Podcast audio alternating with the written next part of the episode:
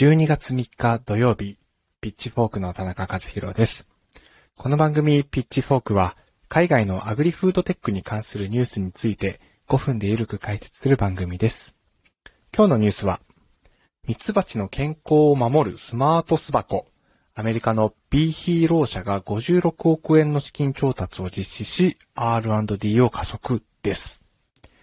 はい。というわけで、ゆるく解説していきたいというふうに思いますけれども、この B ヒーローという会社はですね、あの、オマール・ダビディさんという方が、あの、イスラエルで2017年に創業されたスタートアップということなんですけれども、あの、最初はですね、あの、裏庭に、あの、10箱の巣箱をこう作ってですね、あの、ミツバチが住む巣箱を作って、まあ、そこに IoT のセンサーを入れて、いくつか試してみたというところからスタートしたような、あの、面白い、えー、スタートアップになります。で、そこからですね、あの、やってみると非常に面白いデータが取れるということで、しかも、あの、農業の生産性を、あの、大幅にアップさせる可能性もあるということで、アメリカのカリフォルニアに拠点を移して、あの、本格的に、えー、スタートアップとしての、こう、スタートを切ったということのようです。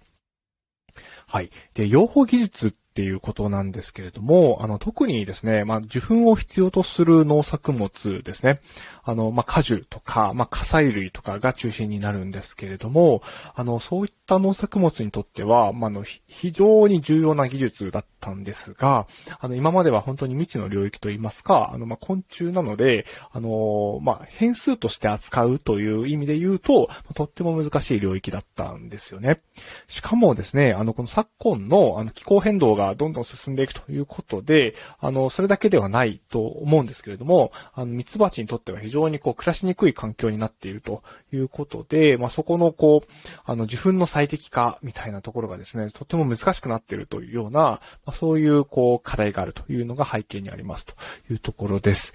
でですね、この具体的にこの B ヒーローという会社がどういうことをしているかというとですね、あの、スマート巣箱の中にあのセンサーをいくつか仕込みますと。で、その巣箱の温度や湿度、えー、もしくは女王蜂がいるかいないかとかですね、まあそういった25種類以上のデータを取りますと。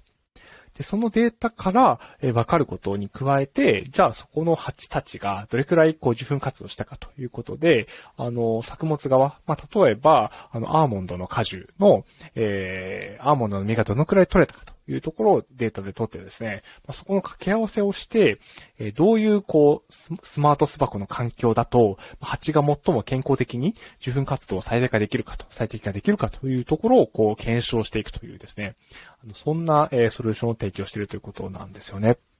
で、あの、まあ、農家さんはですね、まあ、非常にこう、今までは本当に未知の領域だったので、あの、養蜂家さんと一緒に、あの、いろんな関東経験でやってきたというところなんですけれども、ここをデータドリブンでやるということで、あの、こういう場面ではこういうケアをしてあげる。例えばちょっとスパコが熱くなりすぎないようにしてあげるとかですね。まあ、そういうことをすることで、あの、終了にもこう影響があるということができるということのようです。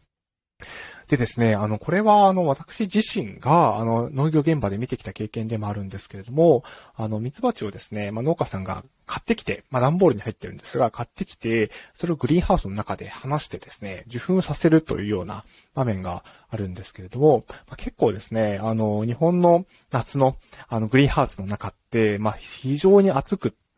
あの、温度も40度、50度と言ってしまうという体感の中で、あの、ミツバチがですね、結構辛そうにしてるというのを見たことがあって、あの、なかなかこう、農作業を行う、こう、上でのパートナーとして、ミツバチを位置づけ、位置づけたときに、あの、これはもっとやれることがあるんじゃないかなというふうに、あの、思っていたというような経験もあったので、あの、このような解決策が、あの、出てくるということはとても興味深いなというふうに思いました。で、実際ですね、あの、この B ヒーローのソリューションを導入しているカリフォルニアのアーモンド農家さんで、あの、面白い事例が出てるんですけれども、この健康な蜂によって、えー、受粉されたアーモンドがですね、まあ、平均的なナッツの、こう、サイズが大きくなったりだとか、もしくは栄養価が少し高くなってるよというようなこともあるということで、まあ、そうすると結果的にですね、農業収入も上がっていくということになるということで、あの、こう、あの、ソリューションとしても、費用対効果、もしくは投資対効果としても合ってくるということが言えるんじゃないかなということがだんだんこう見えてきてるみたいです。